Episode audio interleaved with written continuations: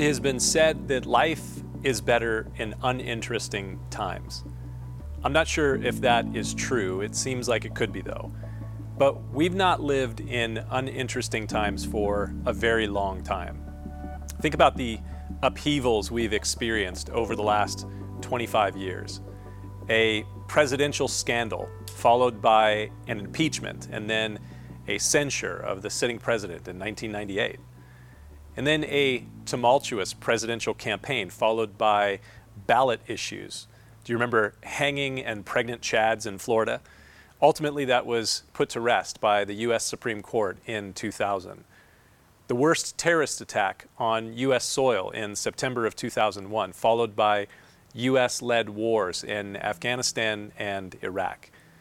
The subprime mortgage crisis and the market crash in 2008 and 2009, followed by the Great Recession, as they call it. The unlikely presidency of Donald Trump, culminating with all the craziness of COVID 19, the chaos that has come after that. We're still in that cycle of chaos. We have political chaos and market chaos racial chaos, global chaos, issues in Asia, problems once again in the Middle East this last week. We are most certainly in interesting times. It might be possible that life would be a little bit better in some uninteresting times. Maybe just a little bit of mundane times would be great. But it's hard to imagine uninteresting times. And prior to everything that we have been experiencing in the last 25 years, there were problems in the economy and in world politics in the 1970s. Some of you probably lived through that. That was before my time. And then there was the tumult of the 1960s, political assassinations, Cold War geopolitics, racial tensions and violence, the Vietnam War. Before that, in the 1950s, there was the Red Scare, communism rising, the Korean War. In the 1940s, of course, World War II. Is there really ever uninteresting times? It doesn't really seem that there is because we live, as I have said many times before, in a broken and fallen world. We live in a world that is affected by sin, a world that experiences both natural and moral evils, a world that is in desperate need of restoration.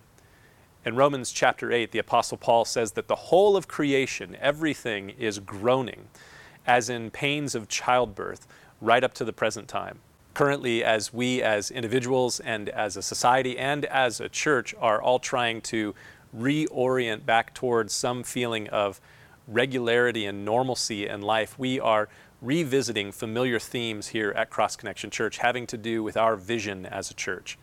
I've been sharing over the last five weeks what our vision is all about here at the church. And for those of you that have been a part of Cross Connection Church for a while, this is review. But reviews are sometimes important especially right before the test.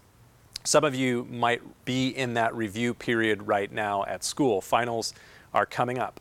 In fact, I have a couple of finals going on just this next week. And oftentimes, just before the final, the professor will give you a review sheet and say, Here are some of the things that you need to know for the final. Be prepared to answer questions on this and be prepared for maybe writing an essay on that. We, I believe, are in a time of testing and trial. Some people think that this is a final time of testing. We don't really know. We'll just have to wait and see. But you need to be prepared because there are some things that you're going to be tested on as we go forward. We were created for connection. That's going to be on the final.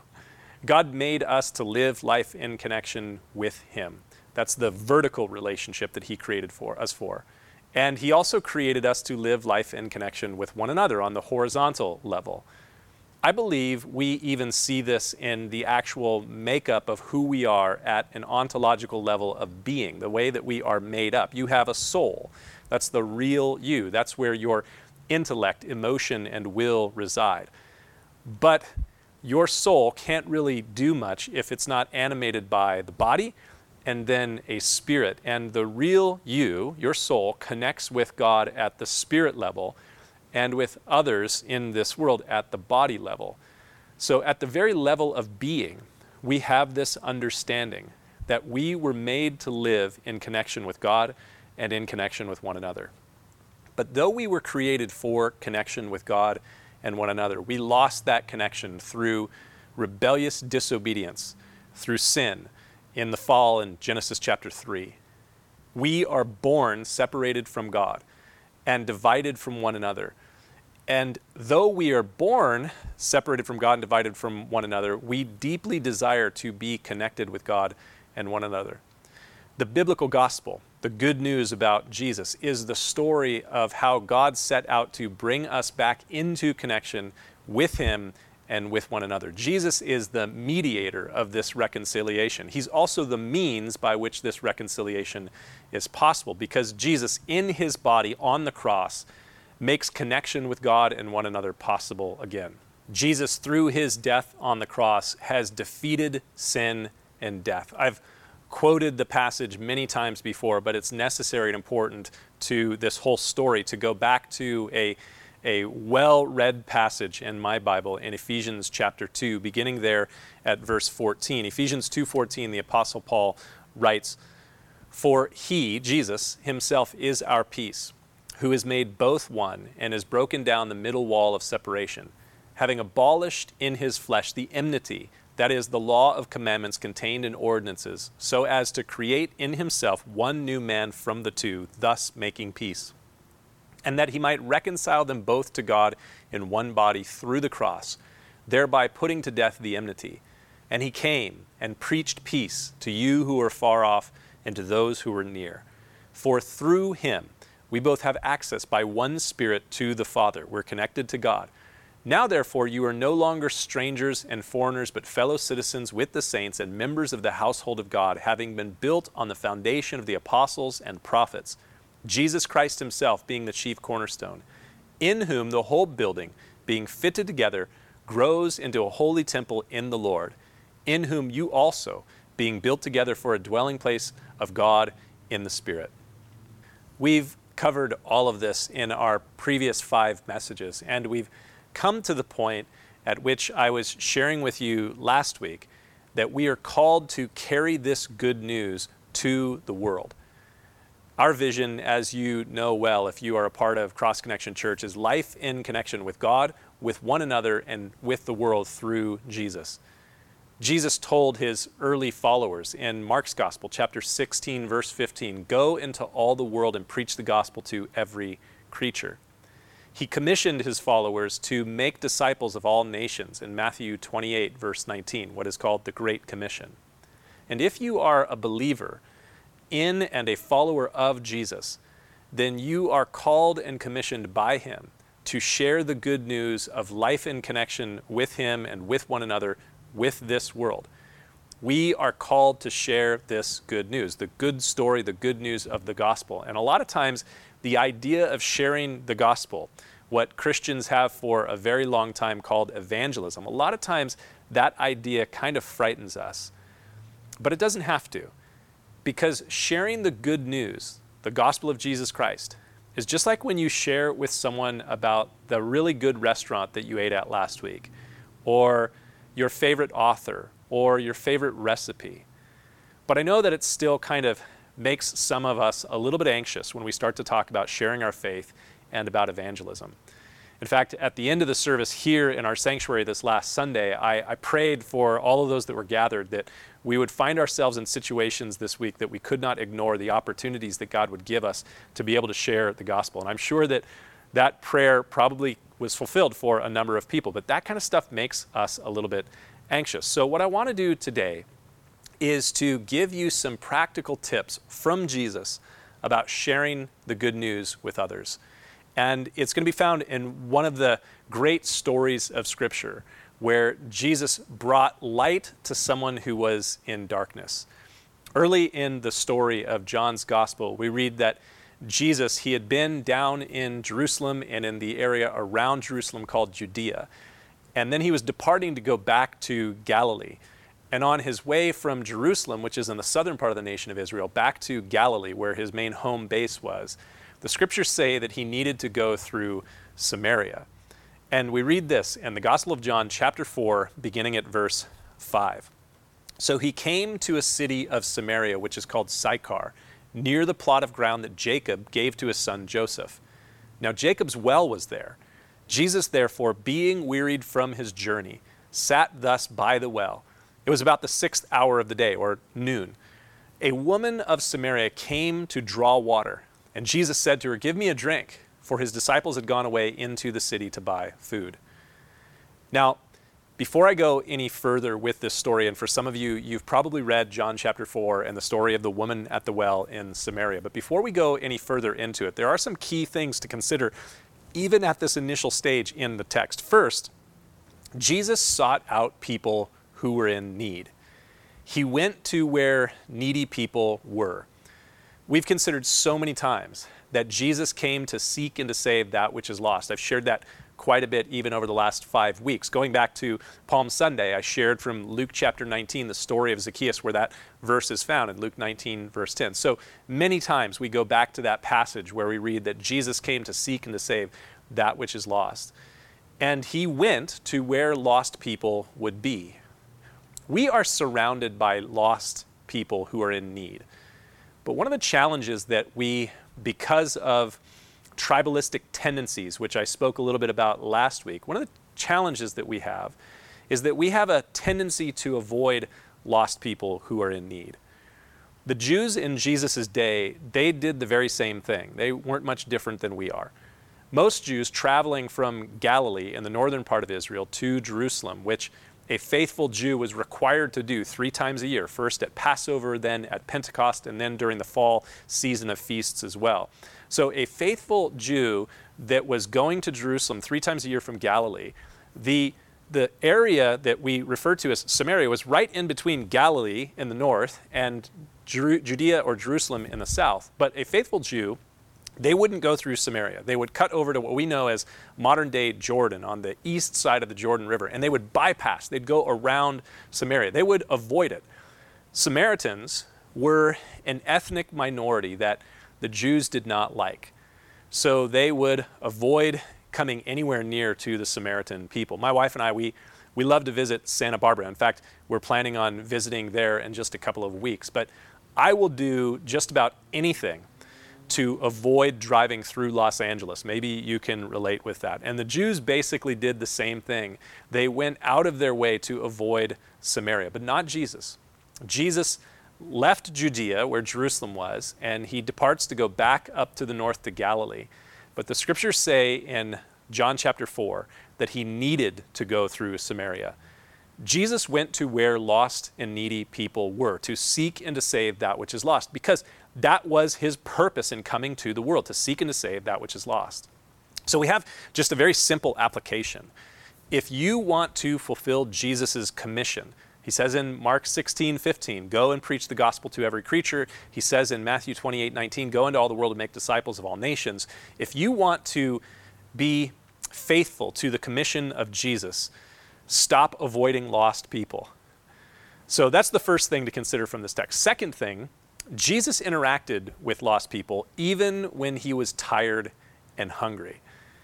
The first few verses in John 4 tell us that Jesus was tired and he was thirsty, and his disciples had gone into the town, the city of Sychar, to go and find food. So he was probably hungry in addition to being thirsty and tired. And Jesus interacted with lost people even when he was tired and hungry. Or maybe a better way to say it is that Jesus didn't look for excuses to not talk with people about the gospel or to not look for lost people.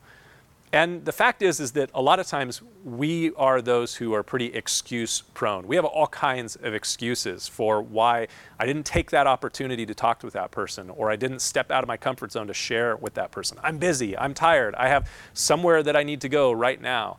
I don't know what to say. I, they might ask a question that I don't know the answer to. Or one of the things people say is, I'm not an evangelist. God hasn't gifted me in that way. But we need to stop avoiding lost people and stop making dumb excuses for not engaging with lost people. Jesus would interact with those people who were in need. He would look for those people who were in need. And he did so even when he was tired and when he was hungry and he was thirsty. He didn't make up excuses. The third thing that we find in those initial words from John chapter 4 is that Jesus was willing to step out of his comfort zone to interact with people that might be outsiders. He is in this region of Samaria, a place that most Jews would not go.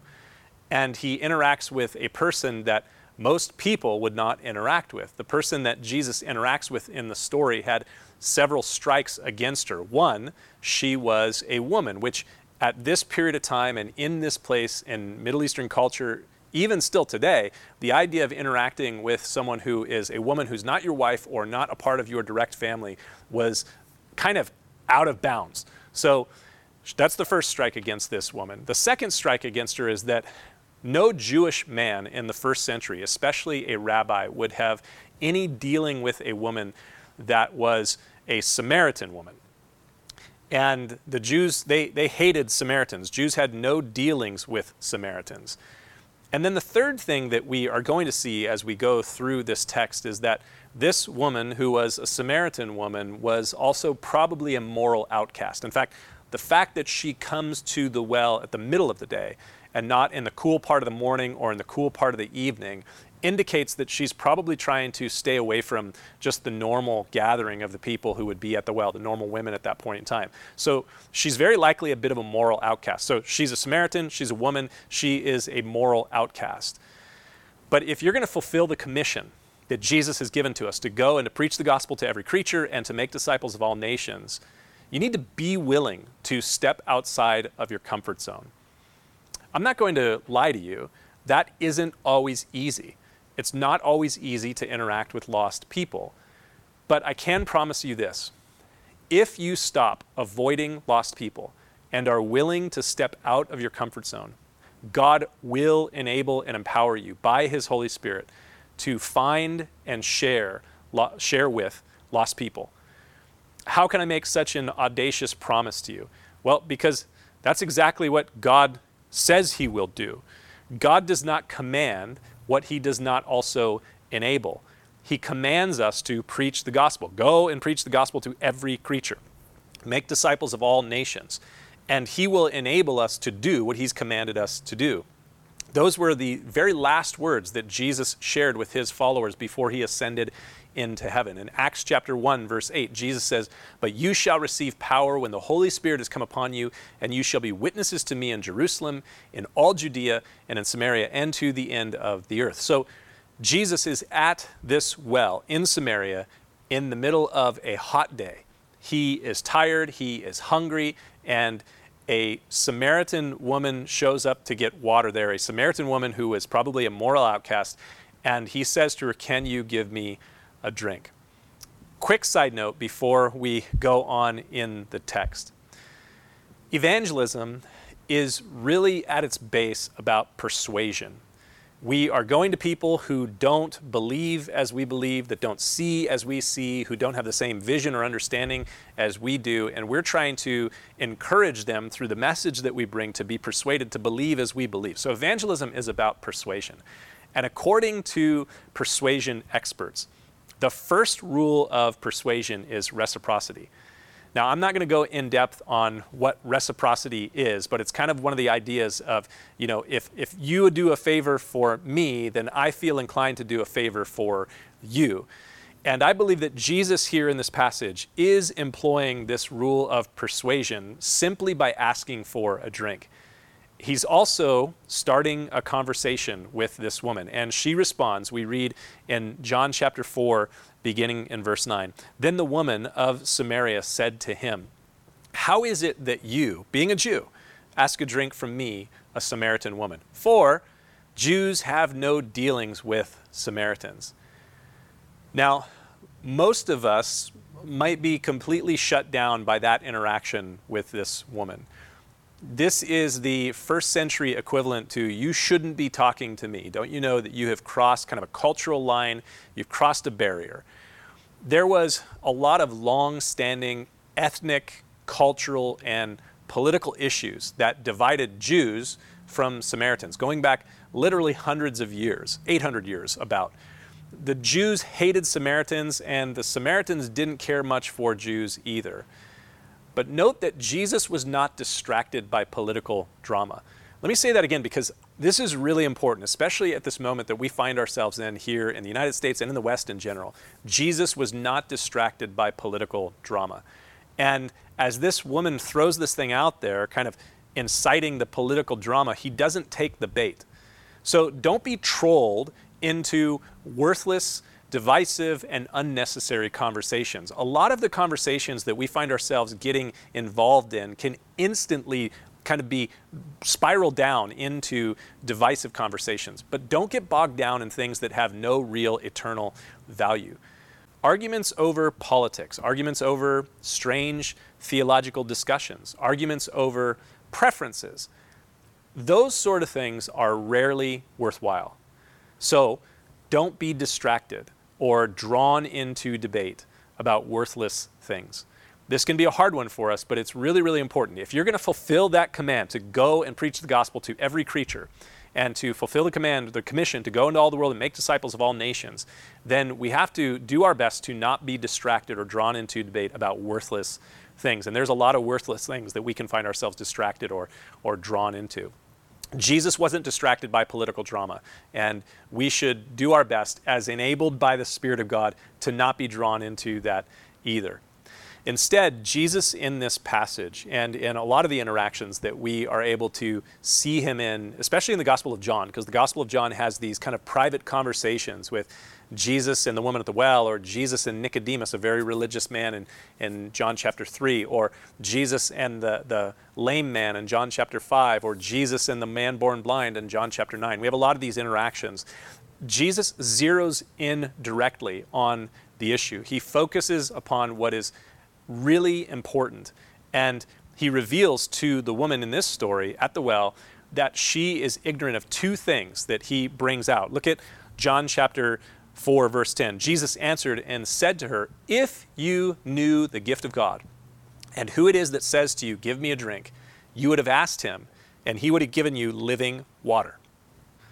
The woman was ignorant of two critical things the gift of God and the giver of the gift here in this passage. And Jesus says to her, If you knew these two things, then you would realize that I have what you actually really want. And if you knew who I was, then you would ask me for this thing that you actually really want, and I would freely give it to you. So he says to her, If you knew the gift of God, the Samaritans were a very religious and spiritual people. In fact, like a lot of the people that you'll interact with, and I've been saying this over the last several weeks, that a lot of times we interact with people who are formerly religious and now they say they're spiritual but not religious.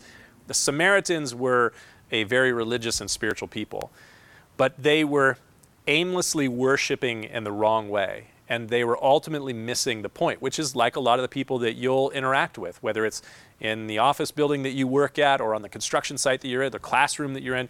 We will interact with people who are spiritual and religious or spiritual but not religious, and they are aimlessly focused on a whole bunch of things that ultimately are not going to bring them closer to where they want to get. So if you knew, Jesus says, who it is that is speaking to you, if you knew the gift of God and you knew who it is that's speaking to you, then you would ask to him. Jesus suggests to this woman that he just might be more important than she realizes. And this is true with most of the people that we will interact with as well. They have ideas and opinions about who Jesus is, but they probably don't realize who he actually is. So he says, if you knew the gift of God and who it is that you're speaking to, you would have asked him. Though Jesus was asking her for a drink, he hints that he might have what she really needs more than she really has what he needs. And this is actually another rule of persuasion. Remember, I said a moment ago that the first rule of persuasion has to do with reciprocity. The second rule of persuasion has to do with scarcity. And Jesus is giving some scarcity into this situation right now. He's saying, I have something that you need, I have something that you want.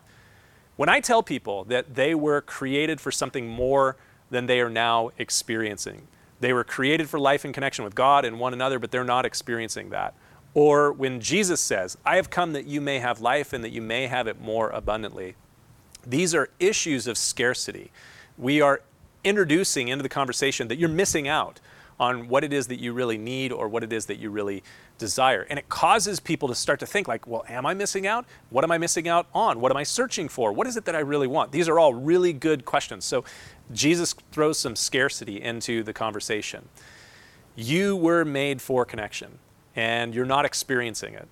That's introducing some scarcity to it. The final thing that Jesus hints at here is that this gift is what this woman really needs. If you knew who I was, you would ask me, and I would give you living water. He tells her explicitly what it is that she wants that he has. And the woman responds in verse 11, John chapter 4, verse 11. The woman said to him, Sir, you have nothing to draw with, and the well is deep. Where then do you get this living water? Are you greater than our father Jacob, who gave us this well and drank from it himself, as well as his sons and his livestock? So, Jesus, here in this conversation, he's just sown some seeds into the conversation to trigger some deeper, deeper talk with this woman. He's sown seeds of what I would call seeds of inquiry to try and get her to ask more questions, to try and figure out the answer to these two questions Who is Jesus and what is the gift of God? And so she takes the bait and she says to him, Well, you've told me about this living water, but you've just asked me for a drink. You have nothing to draw with, and this well is deep. So where are you going to get this living water? She assumes Jesus' limitations because she assumes that she knows exactly what he is saying.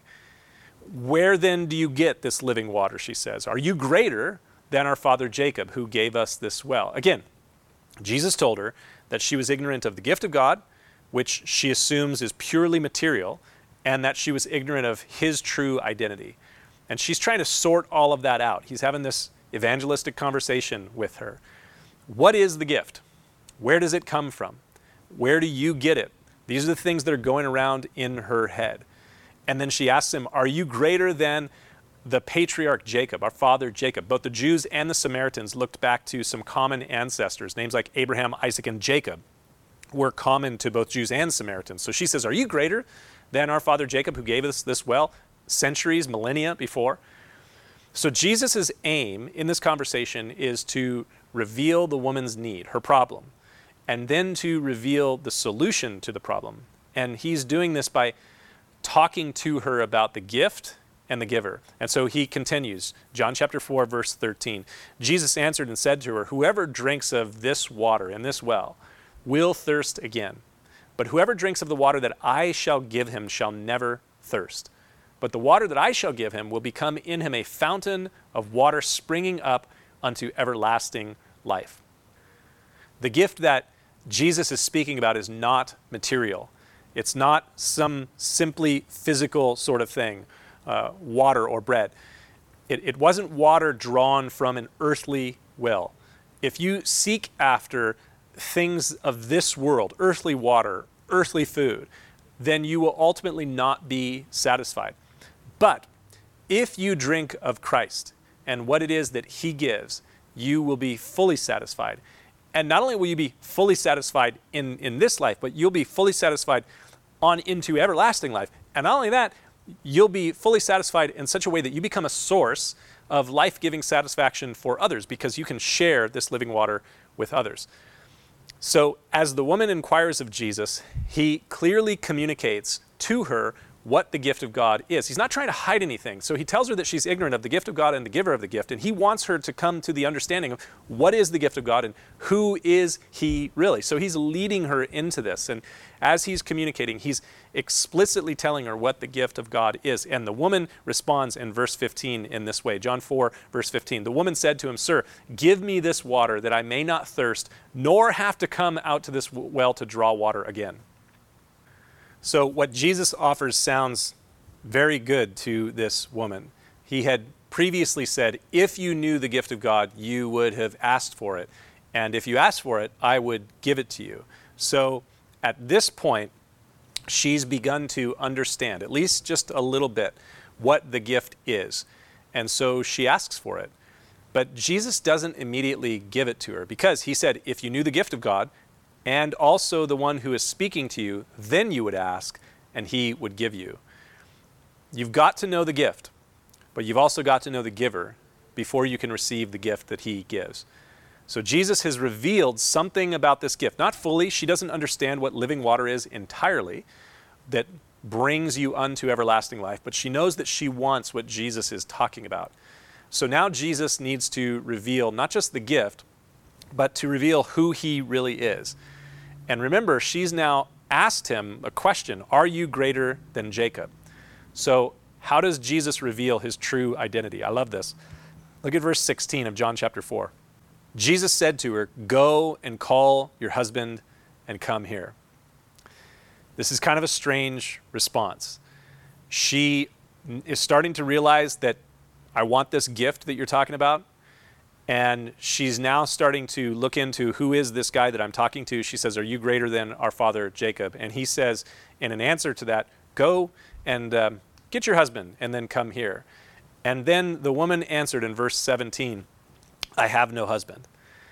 She's kind of seemed playful up to this point and pretty talkative, but now all of a sudden she gets kind of quiet quickly. He says, Go and get your husband and then come back out here. And she says, I have no husband. And then Jesus said to her in verse 17 again, You have well said, I have no husband, for you've had five husbands, and the one that you are now with is not your husband. So in that, you have spoken truly. So that's a little awkward.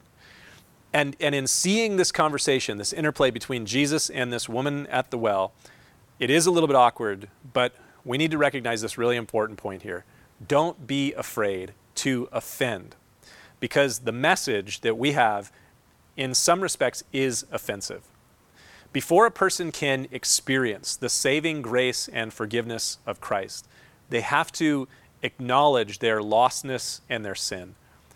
Jesus' response to this woman here at this point reveals that he is something more than just a Jewish man at a well on a hot day.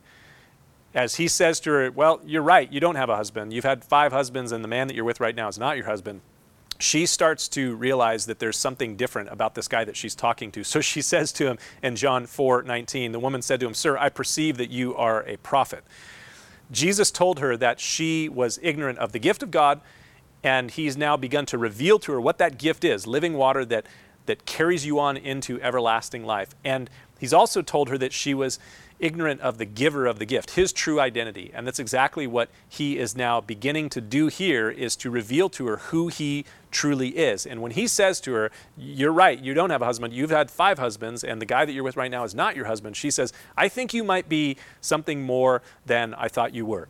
I think you might be a prophet. And so now she gives him kind of like a prophet's test or her own personal test to try and figure out who Jesus is. She says this in John 4, verse 20 Our fathers worshiped on this mountain the Samaritans worshipped in that area called Samaria near a mountaintop called Gerizim. And the children of Israel, they worshipped in Jerusalem on Mount Moriah or Mount Zion, there on the Temple Mount, at the temple. And so she says, Our fathers worshipped on this mountain, Mount Gerizim. You Jews say that Jerusalem is the place where one ought to worship. And so she turns to Jesus and she's basically saying, Sort this out for us. Who is right? And Jesus goes on in verse 21. Jesus said to her, Woman, believe me. That, That's important right there. Woman, believe me, the hour is coming when you will neither on this mountain nor in Jerusalem worship the Father. You worship what you do not know. We know what we worship, for salvation is of the Jews. But the hour is coming, and now is, when the true worshippers will worship the Father in spirit and in truth. For the Father is seeking such to worship him. God is spirit, and those who worship him must worship in spirit and truth. The woman said to him, I know that Messiah is coming who is called Christ. When he comes, he will tell us all things. And then note this, verse 26 Jesus said to her, I who speak to you am he. Now the interesting thing is is that when you look at this text in the original language, this was originally written in the Greek language. This in verse 26, it literally reads, I am is speaking to you. And if you've been around the Bible for a while and you've read beginning at the book of Genesis and you got through Exodus, you know that in Exodus chapter 3, we have this very important point where Moses asks God, who is speaking to him through a burning bush, who am, I go- who am I going to tell my countrymen, the Jewish people in Egypt, sent me when I go down there and say, you know, the God of our fathers has sent me? And, and God says, I am who I am. Tell them that I am has sent you. And Jesus here is mirroring those exact same words. He says, I am is speaking to you. And that's in response to the question of this woman when she says to him, We know that the Christ, when he comes, he's going to reveal all things. And Jesus says, I am is speaking to you. I am the Christ is exactly what he's saying in this passage. So he has now revealed to her the gift, and he has now revealed to her the giver. The gift is living water, which satisfies eternally.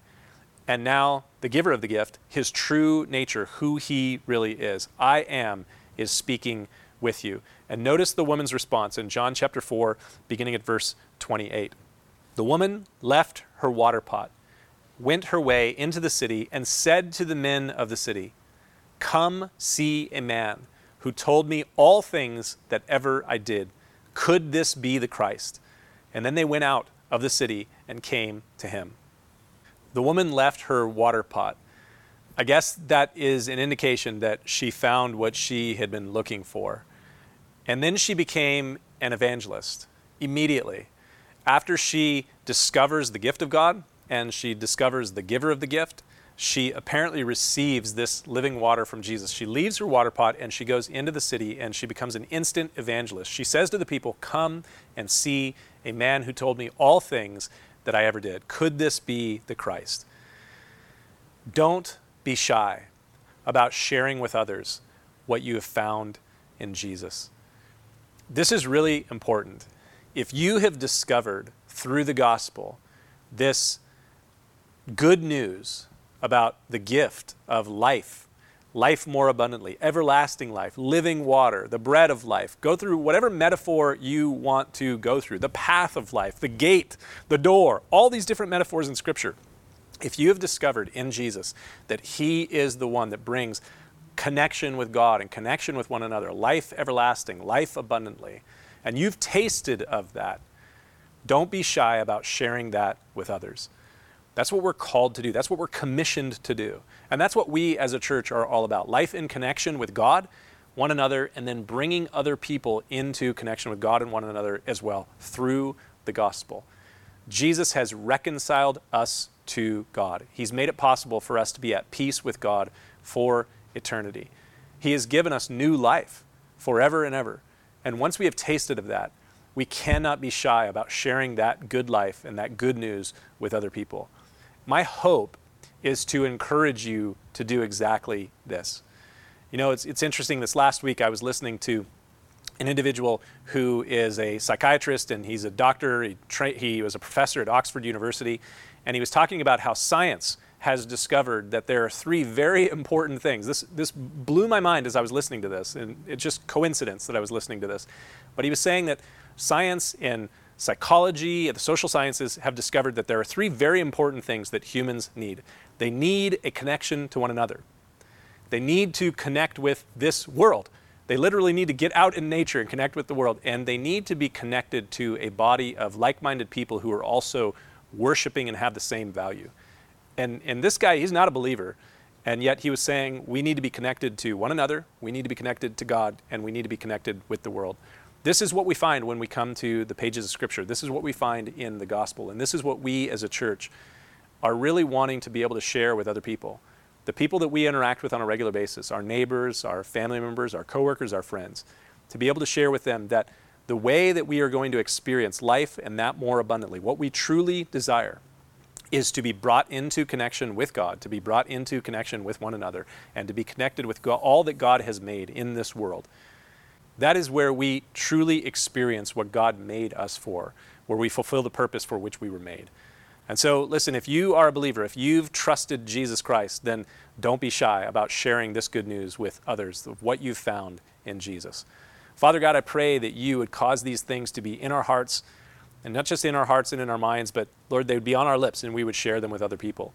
I pray for anyone who's watching this right now that you would give us those opportunities this week that we have a hard time getting out of, that we cannot deny, and that when we have those opportunities, we would share the good news of who you are and what you've done in our lives with them, so that they might know this life and life more abundantly that we have with you and in you, that they might experience connection with you and with one another and with all that you have made.